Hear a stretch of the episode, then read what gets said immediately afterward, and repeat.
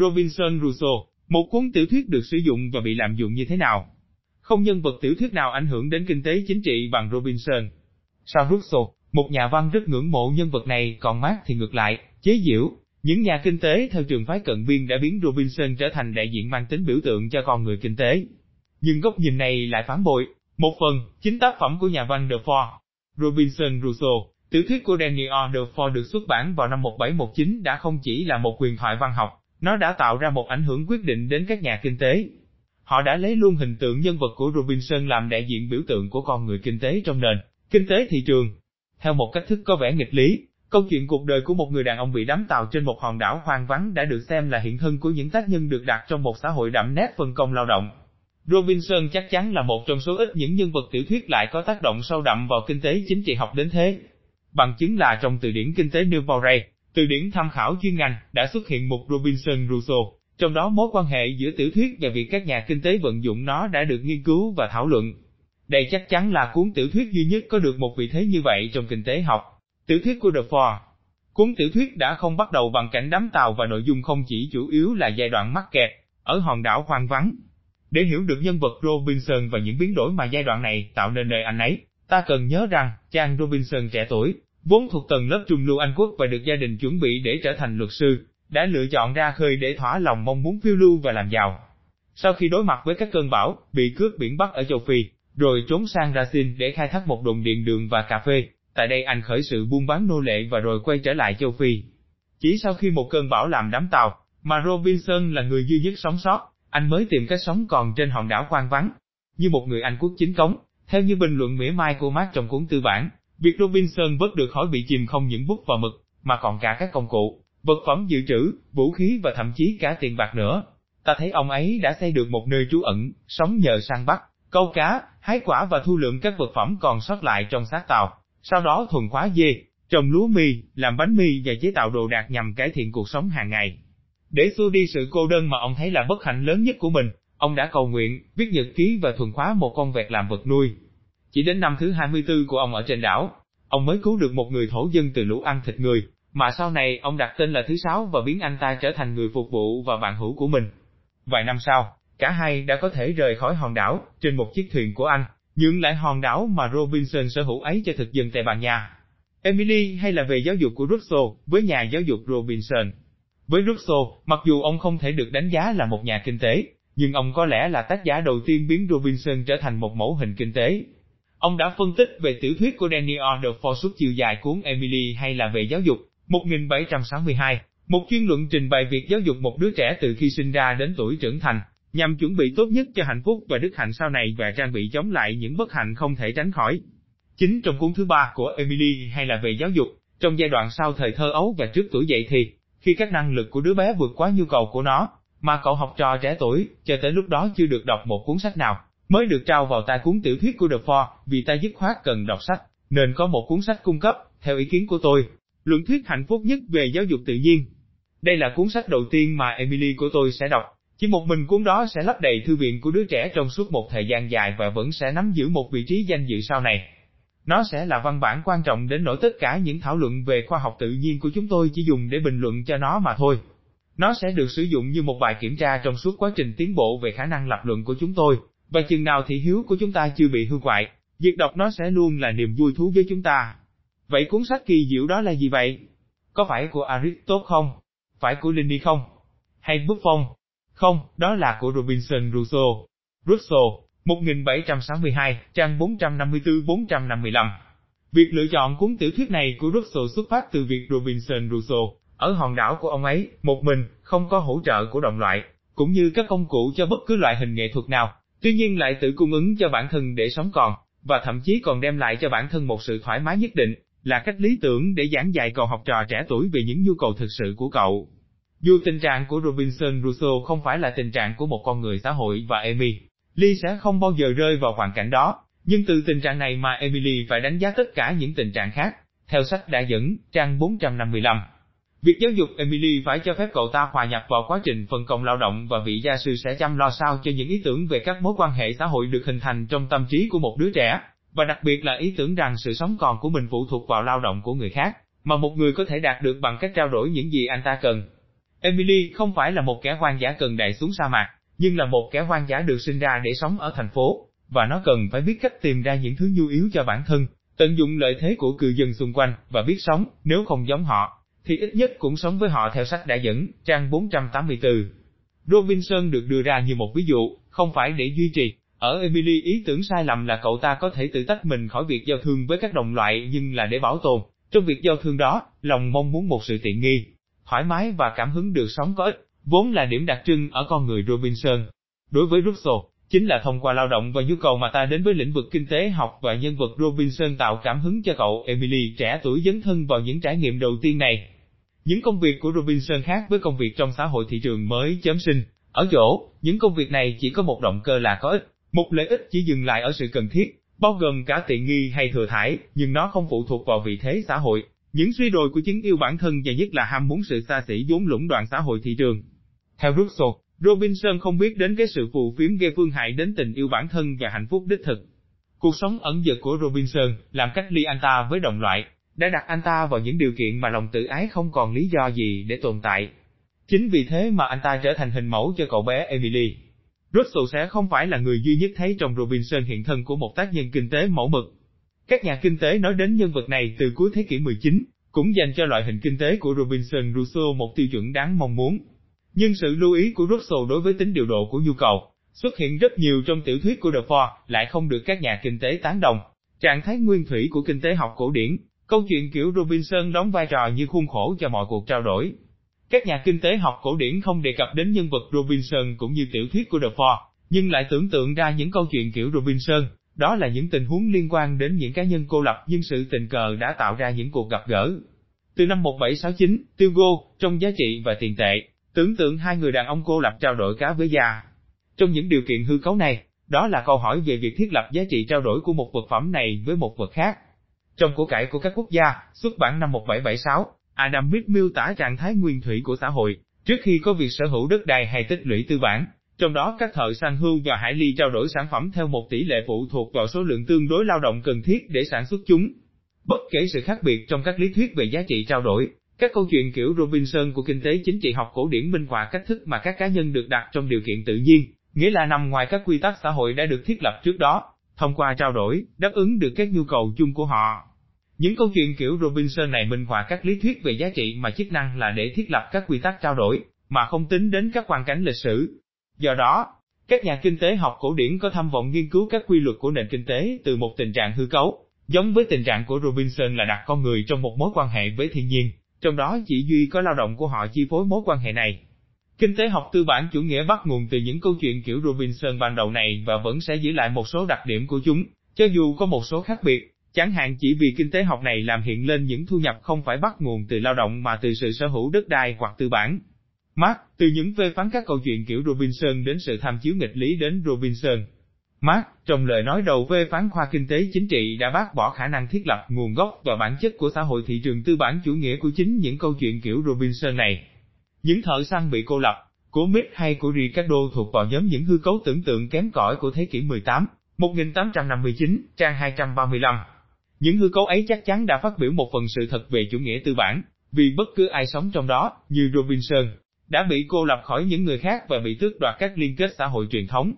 nhưng những câu chuyện kiểu Robinson đã sai khi minh họa lao động như là một mối quan hệ với thiên nhiên, trong khi nó, trong xã hội tư bản, cũng như trong các xã hội trước đó, là một mối quan hệ xã hội, được thành lập trên những định chế xác định quyền tiếp cận các phương tiện sản xuất. Trong quyển 1 của Bộ Tư bản 1867, vẫn tiếp tục với giọng mỉa mai mà Mark nhắc đến Robinson như sau, vì nền kinh tế chính trị thích những câu chuyện kiểu Robinson, nên trước tiên ta hãy ghé thăm Robinson trên hòn đảo của anh ta. Đạm bạc khiêm nhường, như bản chất anh ta vẫn thế, nhưng không vì thế mà không có nhiều nhu cầu khác nhau cần phải thỏa mãn, và anh ta cần làm những công việc hữu ích thuộc nhiều loại khác nhau, ví dụ như tự mình đóng đồ nội thất, chế tạo công cụ, thuần hóa động vật, câu cá, săn bắn, vân vân. Bản liệt kê của anh ta gồm có những vật dụng hữu ích mà anh ấy sở hữu, những kiểu lao động khác nhau tùy theo yêu cầu của việc sản xuất, và cuối cùng là thời gian lao động trung bình để sản xuất ra một số lượng nhất định các sản phẩm khác nhau này. Tất cả những quan hệ giữa Robinson và các thứ làm nên của cải mà anh ta tự tạo ra cho mình là đơn giản và minh bạch. Nếu mối quan hệ giữa Robinson và cô cải là minh bạch, đó là vì anh ta thực hiện những công việc cụ thể để tạo ra những đồ vật hữu ích cho anh ta. Tính minh bạch bị loại bỏ trong xã hội thị trường tư bản chủ nghĩa, Trong đó những tác nhân bị nhầm lẫn với các Robinson và tin một cách sai lầm rằng việc sản xuất của họ là một mối quan hệ với các đồ vật, trong khi trên thực tế đó là một mối quan hệ xã hội. Tác nhân thị trường sản xuất không phải để cho mình sử dụng, mà là để bán, đó là cho giá trị trao đổi. Của cải của chủ nghĩa tư bản, trước tiên không được thể hiện dưới hình thức của các vật dụng hữu ích, mà mang hình thái của các hàng hóa, đó là những sản phẩm có một giá riêng. Chắc chắn, hàng hóa chỉ bán được khi chúng có một lợi ích nào đó cho ai mua lại chúng. Nhưng tác nhân thị trường sản xuất trong khi không chắc chắn về lợi ích của những món đồ mà họ cung cấp này sẽ được đánh giá như thế nào. Có thể sẽ không có cú nhảy nguy hiểm của hàng hóa, sự trao đổi nó với một khoản tiền, điều vì thế mà nó được sản xuất có thể không xảy ra. Lao động cụ thể của các cá nhân có thể không được trở thành lao động xã hội, vốn chỉ được công nhận bởi những người mà lao động đó nhắm tới. Nhưng sự không chắc chắn của sự xác nhận về mặt xã hội của lao động cá nhân lại không được quan sát thấy trong mọi nền sản xuất xã hội nào. Nó đặc trưng cho xã hội thị trường tư bản chủ nghĩa. Trong xã hội phong kiến, nơi các nông nô làm việc gần như miễn phí cho các lãnh chúa, trong các gia đình nông dân sống theo chế độ tự cung tự cấp, công việc mà các cá nhân thực hiện được xác nhận về mặt xã hội ngay lập tức. Chúng được thực hiện một cách cưỡng bức, dưới sức ép và những người thực hiện chúng chẳng hề coi chúng như một mối quan hệ với thiên nhiên. Trong trường hợp này, đặc tính xã hội của lao động, và thực tế là lao động đó chịu sự chi phối của quan hệ quyền lực và sở hữu và các quan hệ này trước hết lại không phụ thuộc vào công việc do mỗi cá nhân thực hiện, hoàn toàn không bị giấu giếm gì. Ngược lại, trong chủ nghĩa tư bản, bản chất xã hội của lao động bị che giấu bởi thực tế là mọi người đều nghĩ rằng mình làm việc cho sự sinh tồn của chính bản thân chứ không phải cho người khác, và những mối quan hệ kinh tế với người khác mang hình thái của mối quan hệ giữa các vật phẩm. Tuy nhiên, tham chiếu tới Robinson của Marx có hai nghĩa. Sau khi đề cập đến các hình thái sản xuất xã hội khác nhau, mắt đề xuất một tập hợp những người tự do, làm việc với các phương tiện sản xuất chung cho tất cả, theo một kế hoạch đã được bàn tính trước. Khi đó, tất cả những gì chúng ta đã nói về lao động của Robinson đều được lặp lại. Ở đây, nhưng ở tầm xã hội chứ không phải là tầm cá nhân. Những sản phẩm của Robinson là các vật phẩm mang lợi ích trực tiếp cho anh ta. Đó cũng sẽ là trường hợp của những của cải được tạo ra bởi những người lao động đoàn kết. Và các quan hệ xã hội của con người trong công việc của họ với nhau và với các vật phẩm hữu ích đến từ đó thì ở đây vẫn đơn giản và minh bạch trong sản xuất cũng như trong phân phối. 1867, trang 613 Ở đây có vẻ như Robinson không chỉ là một sự lường gạt của kinh tế chính trị học tư bản chủ nghĩa, mà còn là một chân trời mới của một kinh tế học xã hội chủ nghĩa. Học thuyết cận biên, tính toán cá nhân, sự đánh đổi và lựa chọn duy lý. Nếu các nhà kinh tế học cổ điển ít quan tâm đến nhân vật Robinson, anh ta lại rất thu hút những nhà tân cổ điển đầu tiên. Kamenzer, Stanley G. Alfred Mansa hay EUGEN von BHM, BAVKRK đề cập rõ ràng đến nhân vật này, để minh họa giả thuyết lợi ích cận biên giảm dần, mối quan hệ giữa giá tương đối của sản phẩm và số lượng sẵn có của chúng hoặc sự tối đa hóa lợi ích thông qua sự đánh đổi giữa thú giải trí và tiêu dùng hoặc giữa việc tiêu dùng trong hiện tại và trong tương lai. Robinson tối đa hóa phúc lợi của mình bằng cách so sánh nỗi vất vả trong công việc của mình với sự thỏa mãn do việc tiêu dùng hàng hóa mà anh ta sản xuất đem lại trong tương lai, hay việc hy sinh tiêu dùng trong hiện tại cho sự tăng cường tiêu dùng trong tương lai. Ngoài minh họa về phép tính cá nhân này, trong cuốn tâm lý toán học 1881, Rancid EQOT còn thể hiện quan hệ trao đổi song phương theo hợp đồng giữa chủ lao động Robinson và người làm công ăn lương thứ sáu. Đối với các nhà kinh tế cận biên, những tính toán của tác nhân kinh tế là Robinson thể hiện những nền tảng của lý thuyết ra quyết định dẫn đến các hàm cung và cầu mang tính cạnh tranh trong nền kinh tế thị trường. Nhưng với họ, Robinson không đại diện cho một tác nhân kinh tế được đặt trong bối cảnh lịch sử và đại diện cho sự xuất hiện của xã hội tư sản, mà là một tác nhân kinh tế phổ cập, trong một thế giới được xác định bởi sự khan hiếm tài nguyên, biết cách tính toán sao cho tận dụng tối đa được chúng. Nó phản ánh chân lý vượt thời gian của các tác nhân kinh tế, nghĩa là toàn bộ loài người. Nó thể hiện một lý tưởng của những tính toán duy lý được đòi hỏi ở mỗi tác nhân, trong mọi xã hội, và nó có giá trị cho nền kinh tế hiện đại cũng như cho một nền kinh tế của con người bị đắm tàu như Robinson. Điều này được xác nhận bởi tuyên bố của John B. Những quy luật chung về sự sáng tạo và tiêu dùng của cải đều giống nhau, ở mọi nền kinh tế. Không phải vì cuộc sống của Rousseau quan trọng đến mức trường hợp của ông luôn được đưa vào các cuộc thảo luận kinh tế. Đó là bởi vì các nguyên tắc chi phối nền kinh tế của một người đàn ông bị cô lập cũng là những nguyên tắc định hướng cho nền kinh tế của một quốc gia hiện đại. 1899, trang 52. Về điều này, Robinson mang cả một thực tế về mặt nhân học, đó là thực tế về một cá nhân mong muốn tối đa hóa phúc lợi của mình, và về một mô hình ra quyết định mà dựa trên đó ta có thể đánh giá cả một xã hội hiện đại. Robinson trong thế kỷ 20, từ các quyết định phi tập trung đến tác nhân tiêu biểu. Ngoài phép tính cá nhân, một câu hỏi thiết yếu của tư tưởng kinh tế thế kỷ 20 là sự chuyển dịch từ phép tính cá nhân sang phối hợp xã hội. Dưới những điều kiện nào mà tính duy lý do phép tính cá nhân dẫn đến có thể được mở rộng ra một nền kinh tế đặc trưng bởi sự phần công lao động, nơi mà mỗi người không sản xuất cho chính mình nữa mà cho cả những người khác.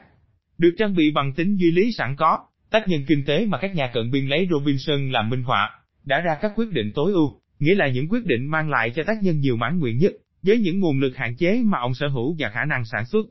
Câu hỏi chung cho kinh tế học vĩ mô và kinh tế học vi mô, được hiểu như lý thuyết về sự phối hợp của nhiều quyết định cá thể, do đó, có thể được xây dựng như sau, trong điều kiện nào, các tính chất tối ưu của nền kinh tế của Robinson có thể được chuyển sang một nền kinh tế gồm có nhiều tác nhân phụ thuộc lẫn nhau nhằm đáp ứng nhu cầu của tất cả. Bước đầu tiên cho phép đặt và giải quyết vấn đề nằm ở việc tưởng tượng sự tách bạch các quyết định giữa một Robinson, người tiêu dùng và Robinson người lao động, đó là người cung cấp lao động và những nguồn lực mà anh ta có sẵn, và một Robinson nhà sản xuất, sử dụng lao động và nguồn lực có được để sản xuất ra những sản phẩm khác.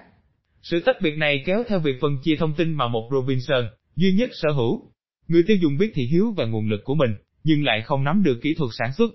Nhà sản xuất, ngược lại, chỉ biết các kỹ thuật sản xuất mà thôi. Chẳng hạn, cha Linh mang giới thiệu vấn đề sự tồn tại của một trạng thái cân bằng chung cạnh tranh như sau. Hãy lấy lại ví dụ cổ điển về một người đàn ông kết hợp những quyết định về tiêu dùng và sản xuất của mình, Robinson Crusoe. Chúng ta sẽ thảo luận về một tình huống, khi tồn tại một hệ thống giá cả cho phép tách bạch các quyết định của nhà sản xuất Robinson khỏi các quyết định của người tiêu dùng và người lao động Robinson, 1957, trang 21. Từ đó, ông đạt được kết quả sau, một nền kinh tế trong đó các chức năng tiêu dùng và sản xuất do các cá nhân khác nhau nắm giữ và được điều phối bởi các giá cạnh tranh sẽ dẫn đến cùng một kết quả với một nền kinh tế chỉ có một tác nhân duy nhất vừa là người tiêu dùng vừa là nhà sản xuất. Khi đó, giá cả sẽ cho phép các quyết định được phi tập trung quá, nghĩa là một sự tách biệt giữa các quyết định của người tiêu dùng và của nhà sản xuất. Mỗi tác nhân đều không biết một phần những thông tin cần thiết cho các quyết định. Mỗi người chỉ theo đuổi lợi ích của riêng mình, được tượng trưng bởi một hàm mà người đó tìm điểm cực đại, đó là hàm lợi ích của người tiêu dùng, hàm lợi nhuận của nhà sản xuất. Tuy nhiên, những quyết định này được kết nối với nhau bằng giá cả phải là sao cho người tiêu dùng thực sự cung cấp cho nhà sản xuất các nguồn lực và đầu ra cần thiết, và nhà sản xuất cũng thỏa mãn tốt nhất có thể các mong muốn của người tiêu dùng có tính đến những nguồn lực và kỹ thuật mà nền kinh tế sẵn có.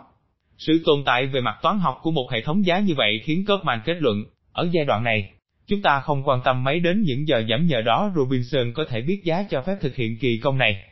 Ta cũng càng không cần phải biết liệu có chăng một người độc nhất muốn sử dụng những giá ngầm để ra quyết định của hắn một cách phi tập trung hay không. Điều quan trọng nhất cần nhớ từ cuộc thảo luận của chúng ta là có tồn tại một hệ thống giá cho phép sự phi tập trung ấy trở nên khả thi. Kết luận này có vẻ là giả tạo, khi nó liên quan đến một tác nhân kinh tế duy nhất, nhưng lại là một phần của nền tảng lớn nhất và toán học cần thiết để hiểu được hoạt động của các thị trường cạnh tranh. Theo sách đã dẫn, trang 22, Robinson, một lần nữa, lại đóng vai trò như một tiêu chuẩn để so sánh hoạt động của tất cả các nền kinh tế và, đặc biệt, các nền kinh tế thị trường đặt cơ sở trên sự cạnh tranh. Trong kinh tế học vĩ mô, từ những năm 1970 và 1980, những khó khăn trong việc giải quyết vấn đề phối hợp giữa các tác nhân không đồng nhất đã dẫn đến việc lý luận trên mô hình dựa trên một tác nhân tiêu biểu, tên là Robinson Crusoe, được cho là có chứa các yếu tố thiết yếu làm nên đặc tính của những nền kinh tế phát triển nhất thế giới. Tư tưởng kinh tế đã giữ lại những gì và xem nhẹ những gì từ tiểu thuyết của De Ford. Như vậy, các cách sử dụng nhân vật Robinson trong lịch sử tư tưởng kinh tế có trung thành với tiểu thuyết của The Ford không? Câu trả lời khá trái ngược. Một điều chắc chắn là Robinson hiện thân cho một con người kinh tế, theo nghĩa là ông lao động để đáp ứng nhu cầu của bản thân và đảm bảo an toàn cho mình.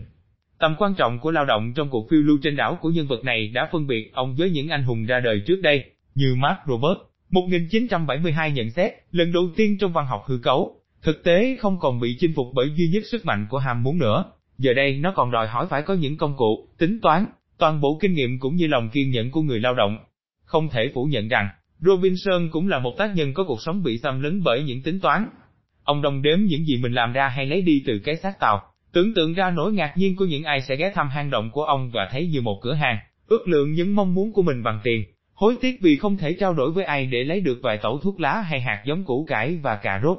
Khi ông không tính toán, như khi đóng một chiếc xuồng, cái khiến ông phải bỏ ra một công sức dài vô hạn, một nỗi vất vả không thốt ra lời, quá nặng để có thể kéo ra bờ biển, thì là chỉ để khiến ông ăn năn bằng cách hiểu rằng thật ngu ngốc làm sao khi lại thực hiện một công trình trước khi tính toán những chi phí của nó và đánh giá kỹ càng liệu sức mọn của ta có đủ để hoàn tất nó hay không. The Four, 1719, trang 143.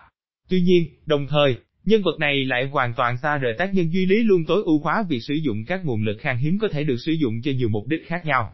Bởi vấn đề mà ông ta phải đối mặt không bao giờ là sự khan hiếm nguồn lực hay thời gian mà ông có, Tôi chẳng cần phải lo lắng về sự chậm chạp của bất cứ công việc nào, tôi cảm thấy mình có toàn bộ thời gian trước mặt, và một khi tác phẩm này hoàn thành, tôi sẽ chẳng còn việc nào khác để làm theo sách đã dẫn. Trang 76, ông bình luận sau khi đã phân tích chi tiết về sự chậm chạp, nỗi vất vả và thất bại trong công việc của mình. Tương tự như vậy, khi ông cắt hết cả một cái cây chỉ để làm ra một tấm ván, thì đó là tài nguyên thiên nhiên cũng như thời gian làm việc hoàn toàn chẳng khan hiếm với ông. Sao rốt, thời gian hay công sức lao động của tôi cũng có giá rất thấp, và việc tôi đã sử dụng chúng theo cách này hay cách kia cũng có quan trọng gì đâu. Theo sách đã dẫn, trang 80. Ở đây, ông khác với tác nhân duy lý, ở chỗ ông làm việc để thỏa mãn nhu cầu của mình ít hơn là để vượt qua nỗi sợ cô đơn và cái chết.